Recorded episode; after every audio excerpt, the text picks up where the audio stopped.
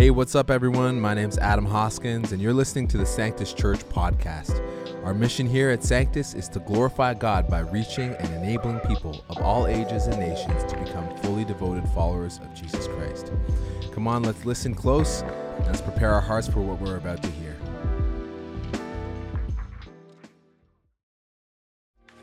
Momentum is about movement. It's taking a step into godly purpose, investing ourselves into the kingdom, taking the momentary to eternity. It's something to be gained. It's a turning motion to shift, but always shifting forward. It's transforming. Our story's unfolding into a new yet familiar adventure. It's like holding a memento while recognizing the hand of the artist in all the new things in unlikely places, saying what God's done before will happen again, but it won't look like what we're used to. It's a surprising plan only God could create. It feels like revival. It feels like anticipation, and it looks like His invitation. And we accept. So let us hang on with holy expectation and know that God is calling us to greater things. We just have to say yes.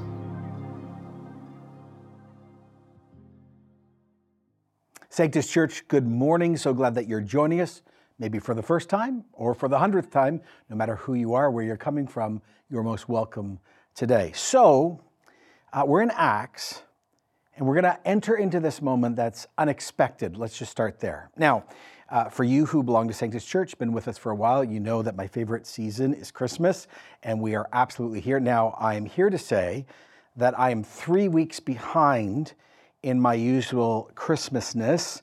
Uh, many of you who've been here for a while know that I've got multiple Christmas trees in my house, and usually baby Jesus comes out on Halloween night, and three weeks late. Everything's late because of the move, and finally the Christmas trees are almost all up, almost.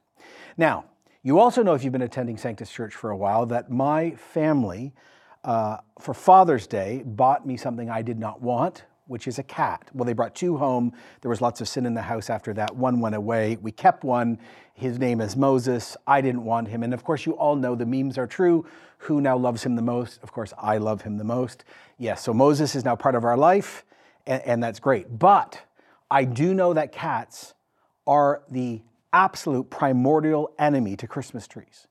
And this is why I did not want a cat, because I know they will hunt and destroy my Christmas trees. And so Moses and I had a serious uh, conversation uh, when the Christmas trees came out, and it involved a squirt gun, actually, telling him to remove himself from my Christmas trees. But he's been incredibly good, except when the second Christmas tree was going up, Um, I was upstairs, and my son said that Moses was in the tree. Now, there's no decorations yet, but I was like, oh my goodness. Now, here's the interesting thing. When I took that tree out, uh, it was one of those pre-lit trees, and maybe you've had this exhausting moment. You buy a pre-lit tree, you put it up, and then after you put it up, like tons of lights don't come on, even though it's pre-lit. And then you're like, how do I find the, the lights? And is it one? And it's so complicated, and it leads probably to other sin uh, as you're trying to set it up. Anyway, so I heard that the cat was in the tree that was only one third lit. By the way, just to tell you, when I turned it on, only the top section of the tree was lit. The middle and the bottom section uh, was not lit. Anyway, I moved on. It was the next day. I did a bunch of stuff. I was driving home, and I could just see from uh, another road, our house, and I saw the tree was lit. I was like, oh, that's incredible. Joanna must have actually sort of found a way to deal with the tree. So I came in, and it was lit on the top, lit in the middle, not lit on the bottom. So we had to deal with that.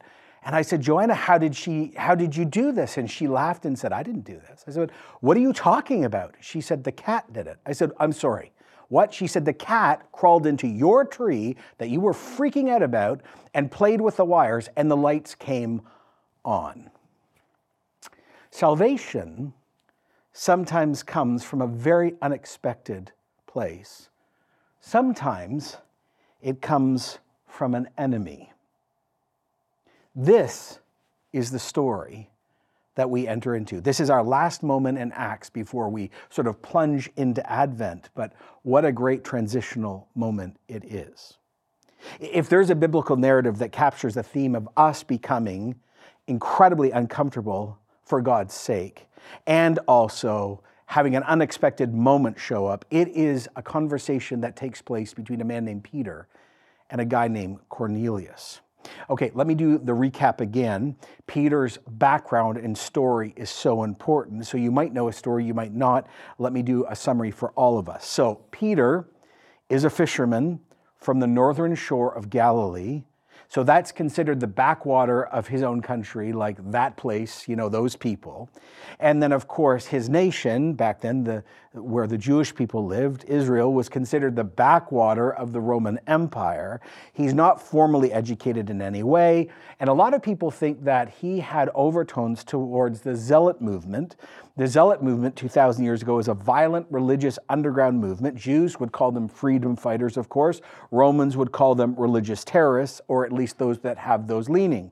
Uh, Peter, if you know his story, became a follower of Jesus near the beginning. He's the loudest, he's the most committed, he's probably the strongest, the most powerful, and he also crashes and burns in the most public and drastic of ways.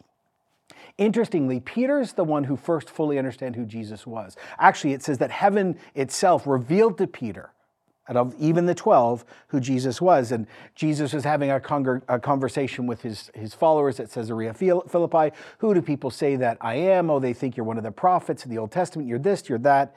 And then Jesus in Matthew sixteen says, but what about you? Who do you say that I am? And Simon Peter answered, you, Jesus, are the Messiah, the Son of the living God. You're the fulfillment of the Jewish faith. You're the Christ, and you're divine. Wow. So this man, with all his good and all his bad, is the one that God chooses to help the world. He's the one that fully first understands and confesses Jesus properly. He was there at all the things, all the miracles, water to wine, feeding of five thousand, feeding of four thousand, dealing with demons, dealing with legion, giving of the, the Sermon on the Mount. He was there. Very interestingly, when a Roman centurion ran up to Jesus in Matthew eight. And remember, the Romans are occupiers. The Romans are like people that have taken over another country, and it's bad. And it, what's sort of wild is the centurion runs up to Jesus and says, I have a servant who's really sick. Would you heal them? And there's this profound conversation between Jesus and the centurion, which wasn't even supposed to happen.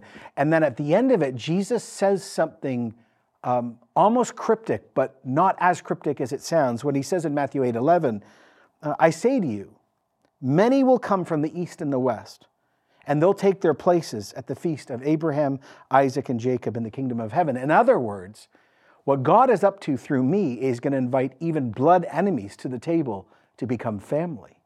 Peter witnessed that. Peter there, Peter was at the Transfiguration. He saw more than any Jew in history up to that point. He saw literally, physically, Moses, Elijah. Jesus was transfigured, the physical Shekinah glory of God, the voice of God. He's also the one that betrays Jesus three times at his trials and cusses him out, says, I don't even know him. After Jesus physically rises from the dead, he meets with Peter, he restores him, he makes him the primary leader of the church. And then, as we saw at the beginning of the series, Peter preaches the very first Christian message. In Acts two, three thousand Orthodox Jews believe that Jesus is the Messiah and Savior and Son of God, just like he had. I just want to stop as we have begun. What a life of change. I mean, really.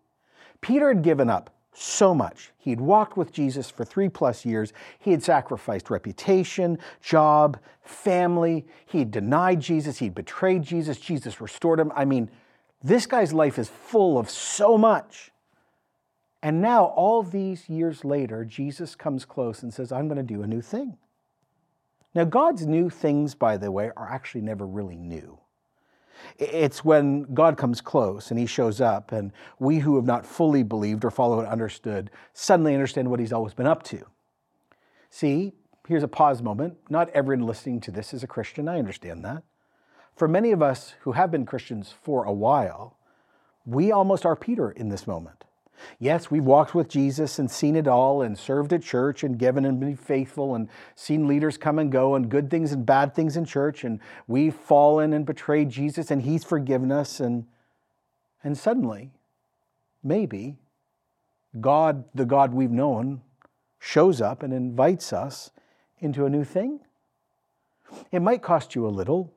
It might cost you so much. The door in front of you is marked uncomfortable and unexpected. And this is not rebuke, by the way. This is invitation. Maybe God is inviting you into a new thing, a new season, a new move. See, like Peter is about to show us, maybe we haven't seen it all yet. And maybe the next chapter is more impactful than the first. Well, we're stuck with a Roman again, actually a centurion. And if you got a Bible, we're in Acts ten today, and I would love you to go there. Acts ten reads like this. At Caesarea, there was a man named Cornelius, a centurion in what was known as the Italian regiment. Now, Cornelius is an officer in the Roman military, an occupier of another nation, and he is about to be told by an angel to go find Peter. Now, this is going to get very uncomfortable very quickly. You've got pride and prejudice and faith and history and anger and murder and invasion and ethnic superiority, by the way, on both sides, occupation, unforgiveness, and possible terrorism, just to mention a few of the barriers between these two men. These guys are not going to get in the same room and be okay. It's impossible, right? Cornelius lives in Caesarea, and you're like, who cares? Oh, it matters. This is a beautiful seaport on the Mediterranean coast. It was rebuilt by Herod the Great and was named after, notice, Caesar Augustus. It's the centerpiece and the center point of Roman power, and it showed, it was like a showpiece for Roman culture right in the middle of Jewish territory. It had a temple dedicated to Caesar on Jewish soil. It had an amphitheater. Jews hated Caesarea. Actually, most Orthodox Jews, even not so Orthodox Jews, would say that actually we don't consider Caesarea part of Israel or Judea anymore. Not our thing. The population was filled mostly with non-Jews.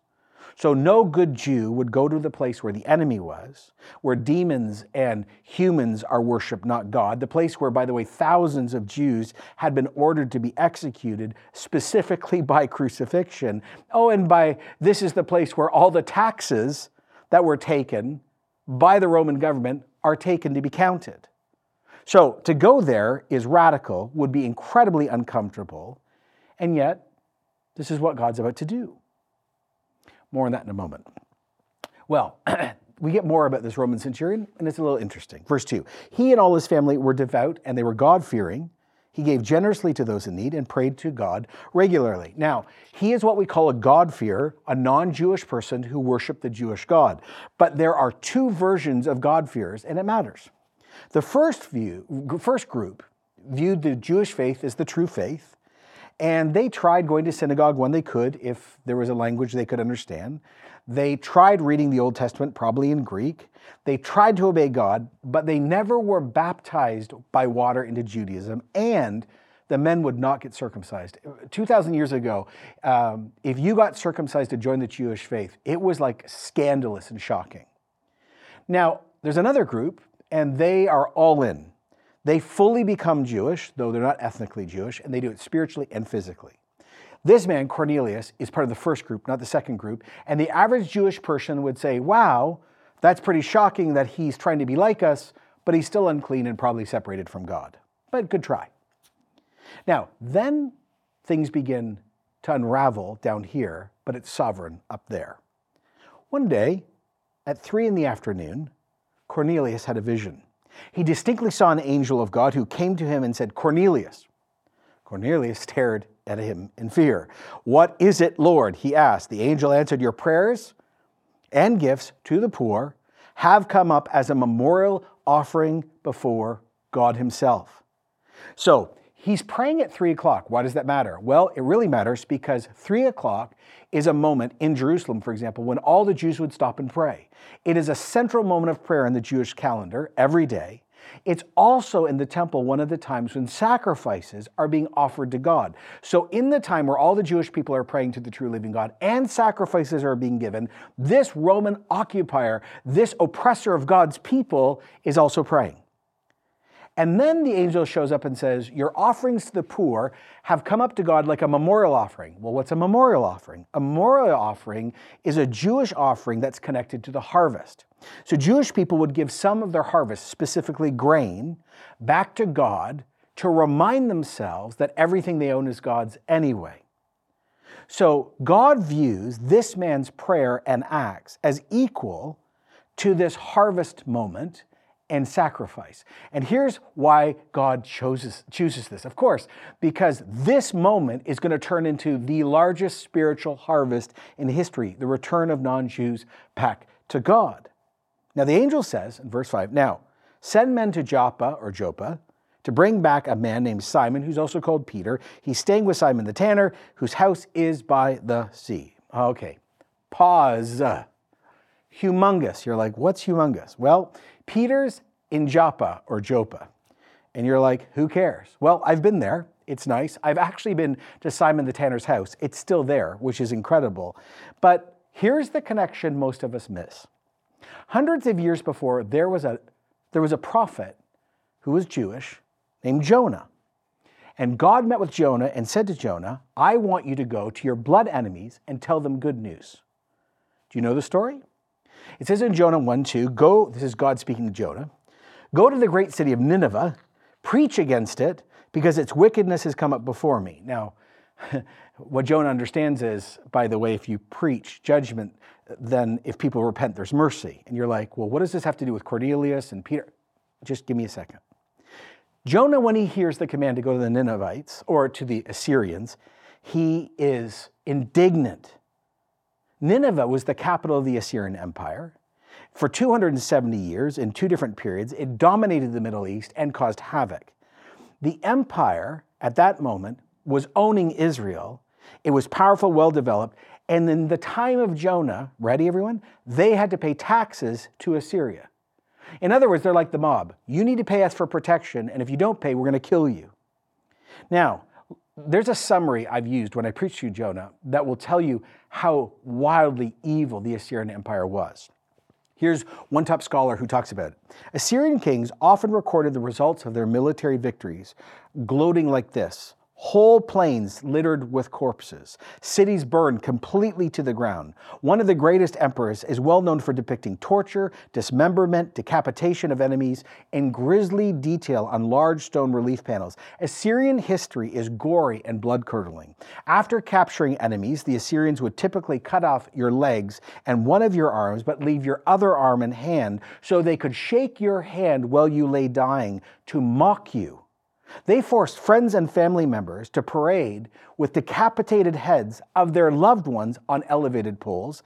They pulled prisoners' tongues out. They stretched bodies with ropes so they could fillet human beings alive and display their skin on their walls. They burned teenagers alive. And if you survived all of that, you were involved in violent forms of slavery. The Assyrians," he writes, "we would call a modern uh, terrorist state." So Jonah hears that God wants him to go to his blood enemies who do all this violently crazy stuff and oppress the Jewish people and ask for taxes. And he knows if he goes and preaches, God might give them a second chance. Ready? Here's the connection. Jonah one three. "Jonah ran away from God, headed for Tarshish, and he went down to Joppa to flee from God." So now hundreds of years later, the story is repeating again. Go to your blood enemies who tax you and kill you and steal and destroy from you, and show mercy by preaching the truth. So is Peter going to run like Jonah, or is he going to run towards Caesarea and his enemy? Well, God prepares Peter this way for this very unusual, unexpected moment. It reads like this in Acts ten nine. "At noon the following day, as Cornelius' servants are on their journey and approaching Joppa, Peter went to the roof to pray.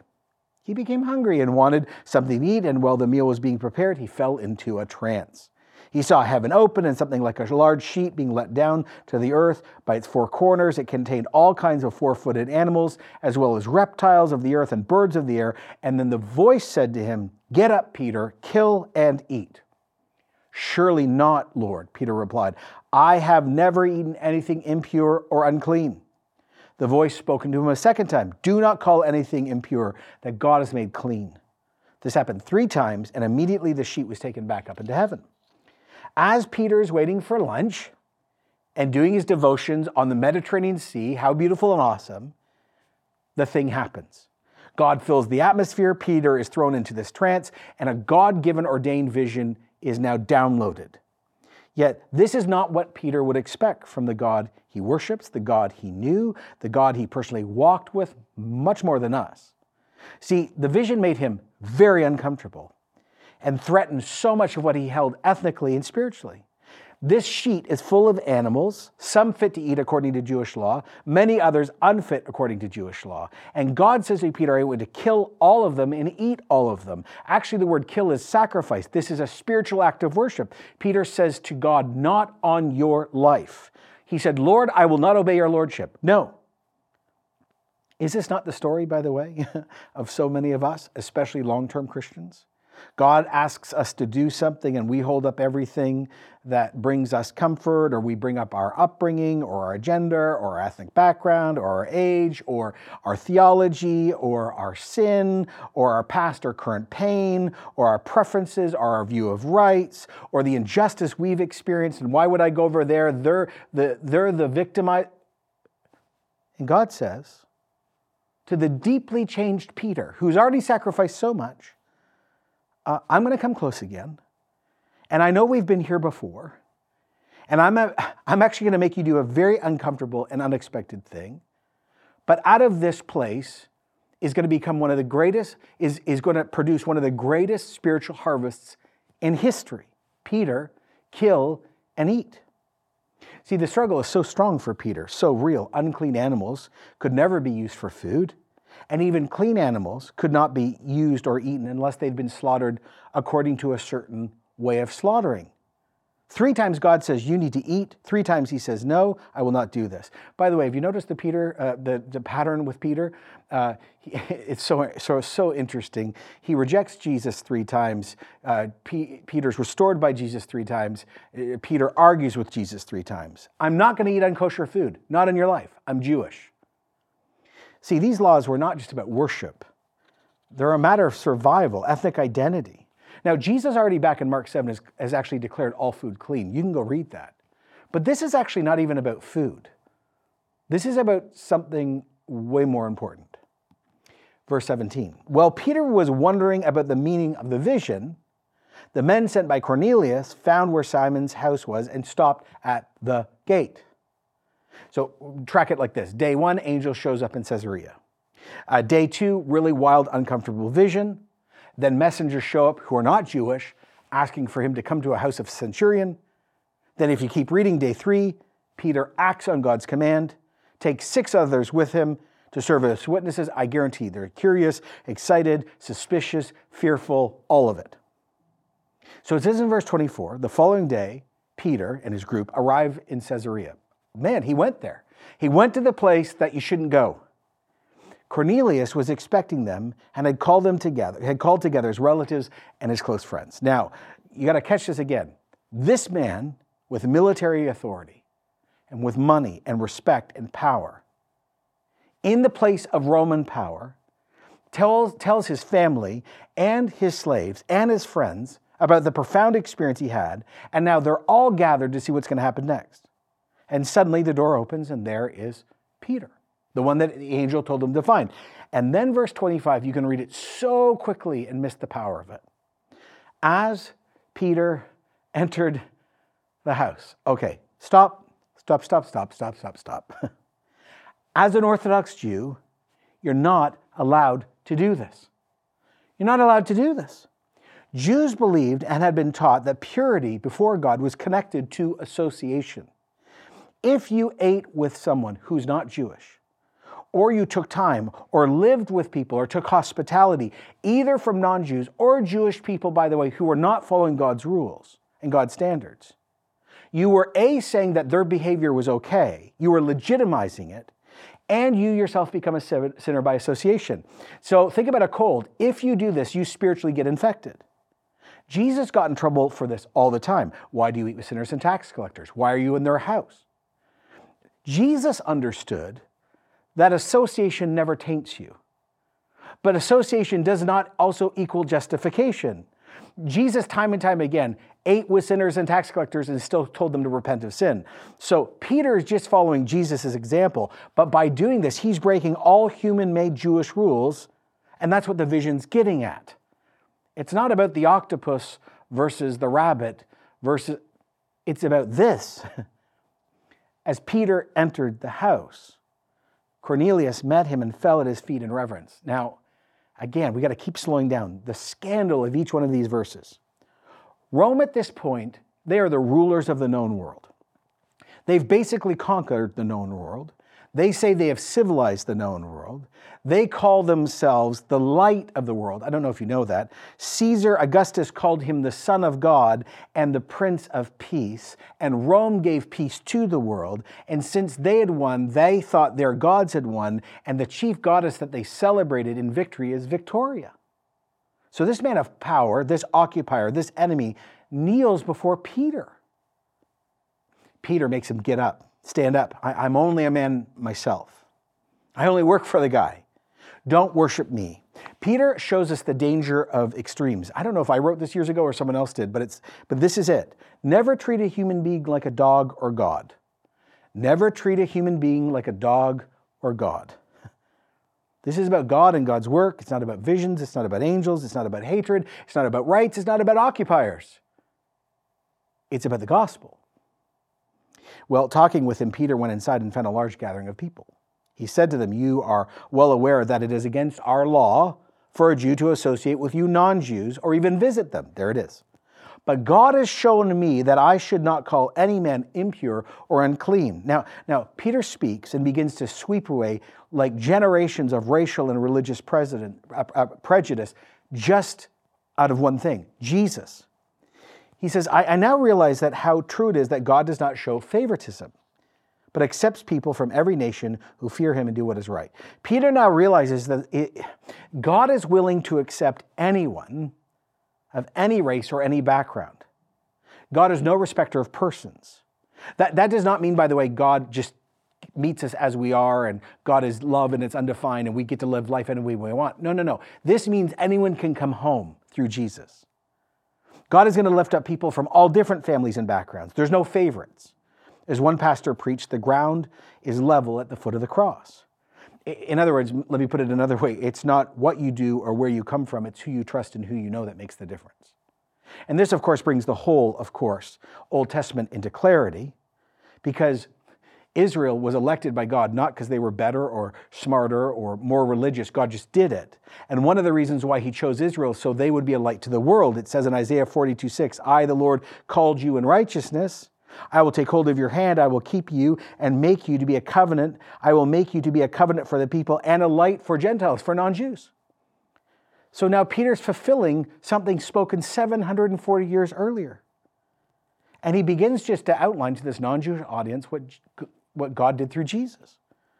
Uh, you know the message of God sent to the people of Israel, telling the good news of peace through Jesus Christ, who is Lord of all. Uh, salvation, peace, absence of strife between God and people comes in the lifetime and through the life of Jesus, who is the Christ, the Messiah, King of the Jews, and also the world. And notice, he says that Jesus is Lord of all. Again, the scandal of this.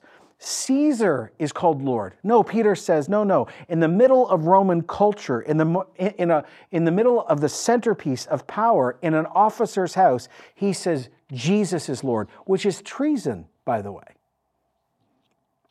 He keeps going. You know what has happened through Judea, uh, beginning in Galilee after the baptism that John preached, that's John the Baptist.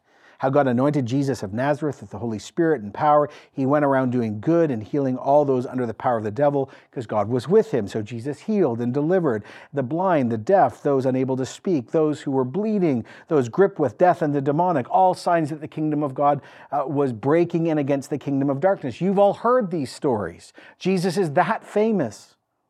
And then he says in verse thirty-nine, "We are witnesses of everything he did in the country of the Jews and in Jerusalem."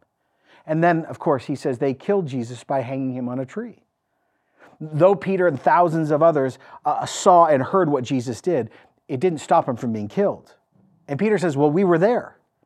Uh, Jesus was crucified. He says, looking at a guy who's involved in a system that have, has now basically crucified thousands of people in this area by this point. Crucifixion is only for non-Jews, non-Roman citizens, and for those that were citizens but were convicted of treason. Peter's not done. He says, but, but God raised Jesus from the dead on the third day and caused him to be seen. This again gets back to the importance of the physical resurrection of Jesus. This is proof that everything that Jesus taught and claimed is true because he came back. If Jesus didn't physically rise from the dead, then his healings and his miracles and everything he said, like he had the ability to forgive, probably is now suspect at best. He's nothing more than, as C S Lewis said, he's either a liar, he's a lunatic, but he's definitely not Lord. But if he did rise from the dead, well, he probably is who he claimed. That's why Paul would later say, if Christ has not been raised, in First Corinthians fifteen, your faith is futile, you're still in your sins. Well, Peter keeps going with this Christian sermon in this Roman centurion's house. Jesus was not seen by all people, but by witnesses who God had already chosen, by us who ate and drank with him after he rose from the dead. I mean, I just love this. He's not a ghost. This is not some hallucination. We didn't all take shrooms. He, it, it, we didn't mix up the graves. We know him. We sat with him. We ate with him. We hugged him. He's no ghost, not hallucination. He's physically risen from the dead. We are witnesses. Hundreds of us experienced this. And then he said, he commanded us to preach to the people and to testify that he is the one whom God appointed judge of the living and the dead. Just let that sink in. All the prophets testify about him, that everyone who believes in Jesus receives forgiveness of sins through his name. There it is again. God's new work is never new. We're just catching up to what he's already been doing. As one wrote, the gospel that Peter preached was the good news, but it was not new news. It was good news which the prophets in the Old Testament foretold. The ideal no longer lies beyond us. The ideal has lived, and his name is Jesus from Nazareth.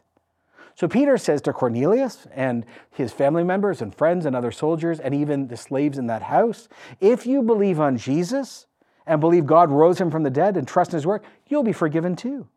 While Peter was speaking these words, the Holy Spirit lightened on all who heard the message. Peter is preaching an impassionate message, maybe emotion and power and excitement, and suddenly God interrupts the sermon and gives the Holy Spirit in the exact way he did on Pentecost with Jewish people. And in the exact way that Peter and John, working with the Holy Spirit, did with the Samaritans. Just so you catch this, if you've done this series with us, there are three Pentecosts, not one. There's one for Jews, one for Samaritans, and one for non-Jews. Why does God do these three unique moments in history? This is showing the pattern to the world that Jews, Samaritans, which are half Jewish and half not, and non-Jews, all three ethnic groups are one family because they have one Father that's found fully in Jesus and now share one Spirit. Well, verse forty-five, the Jewish believers, verse forty-five, who had come with Peter, were astonished, cannot, cannot, cannot compute that the gift of the Holy Spirit had been poured out even on non-Jews. Let me add, even centurions, occupiers, for what? It's like a French person watching a Nazi officer be baptized in the Spirit and convert to Jesus. Are you joking me? They had heard them speaking in tongues and praising God. And Peter said, can anyone keep these people from being baptized with water? And they received the Holy Spirit just as we have. So he ordered that they be baptized in the name of Jesus Christ. And they asked Peter to stay for a few more days. And of course they're baptized because baptism, as we talked about and saw a few weeks ago, is like a wedding ring. It's the outward symbol of the inward work. It doesn't make you a Christian. It declares you are a Christian. It symbolizes Jesus' life, death, and resurrection. Uncomfortable, unexpected. So, two simple questions, or maybe three. One, are you Cornelius? I mean, are you Cornelius? Are you trying, but you're not in, and you don't understand? And if you are, if you belong to another faith, if you're Christian-esque-ish, sort of, if you're spiritual, if you're agnostic, if you're atheist, no matter who you are, no matter where you're from, are you Cornelius? You're trying, but you cannot. Here is what Jesus says to you. Here's what God's word says to you. For God so loved the world that he gave his one and only Son. Whoever believes in Jesus will not die, but be given eternal life. God did not send his Son into the world to condemn the world, but to save the world through him. Whoever, Jew, Samaritan, Roman centurion, tax collector, sinner, righteous scholar, fill in the blank, whoever believes in Jesus is not condemned. But whoever does not believe stands condemned already because they've not believed in the name of God's one and only Son. What do you do with Jesus? He is life. He's the Messiah. He's the Son of God. He has power over death, the demonic, and sin. He has the ability to forgive sins and give eternal life, and he can reconcile blood enemies and make them family. This is what is offered to you in this moment, in this Advent season. This is why he was born. Just say yes to him. Humble yourself. For us who are Christians listening to this, and I've said this many times since two thousand seventeen, we in the Canadian context Are, have moved from a Christendom moment, everyone's a Christian, to sort of a falling apart moment, to a post-Christian culture, to now a repaganizing moment. Things are getting darker, more violent, more divisive, more pagan. And the tendency for us is to pull back from those who are not part of the family. Don't do it. Don't do it. Don't do it. Unless, of course, you struggle with a sin that others are doing and you can't handle. Other than that, don't do it. You know, when Twitter came out, there was this interesting thing that happened in the early days where people were tweeting out quotes that were brilliant or insightful, but then they were like, but I don't agree with what everything this person says. So they used to have a phrase, retweet, R T does not mean endorsement. So it's the same here.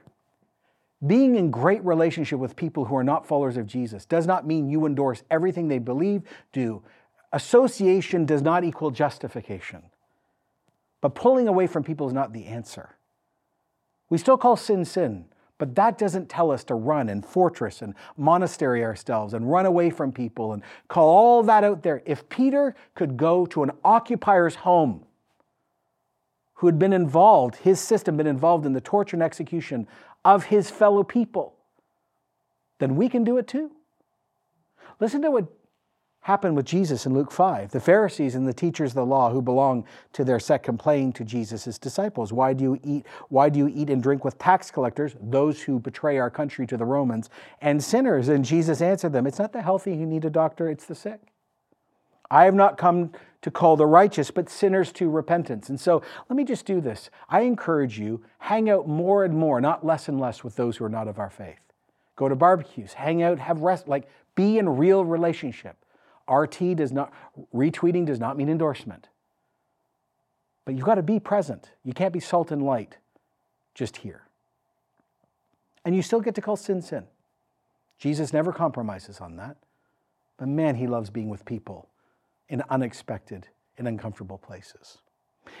Last thought, uh, Christmas is upon us. Now, maybe you're watching this years later and it's not Christmas time for you.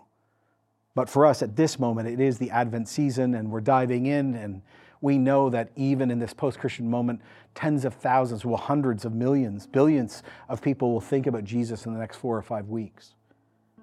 So let me just ask this question. Are you in the middle of all the busyness and the boredom and the Christmas stuff and the, the endless social media feed? Are you saying to the Lord, who are you asking me to speak to? Are you even posturing yourself to listen like Peter and just say, Lord, do you want me to go to Caesarea? Do you want me to go to Cornelius?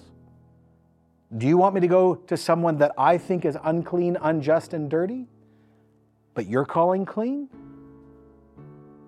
I'm just going to pray that the Holy Spirit would actually do that genuinely for us. So I'm going to pray like this as we end this section of Acts and this sermon. Number one, thanks, Jesus, that you sent that vision to Peter, because the vast majority of us listening today who are not Jewish by background Uh, have salvation because you sent that vision. Thank you. There are people listening right now who don't know you. They're like Cornelius or Cornelius' friends or other soldiers. I'm just going to ask, uh, Jesus, just like you sent that angel and like burst into Cornelius' life, we're asking right now, burst into their life and show them who you are. Uh, Lord, uh, some of us have um, become too insular, too judgy, too protectionistic. Lord, forgive us and help us to move out again when it's uncomfortable. And lastly, here's what I was praying even before I uh, recorded this. I just pray now, right across Sanctus Church and beyond, because so many others listen from other churches and communities, would there be like literally hundreds of vision moments where, you know, the the thing comes down from heaven and the Lord says, I want you to do this thing. Would you very specifically lead individuals in our church, but individuals to who and where and what they're supposed to do next for the sake of the kingdom? And would you supernaturally, supernaturally superintend it so it would have eternal impact? Lord, do this unexpected, uncomfortable thing, we pray in Jesus' name. Uh, amen.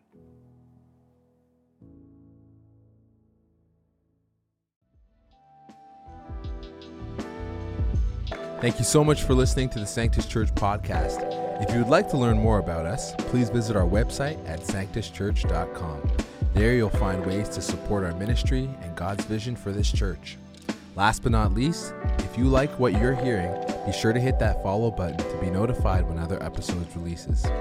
I hope you were encouraged by what you heard today. God bless and have a great week.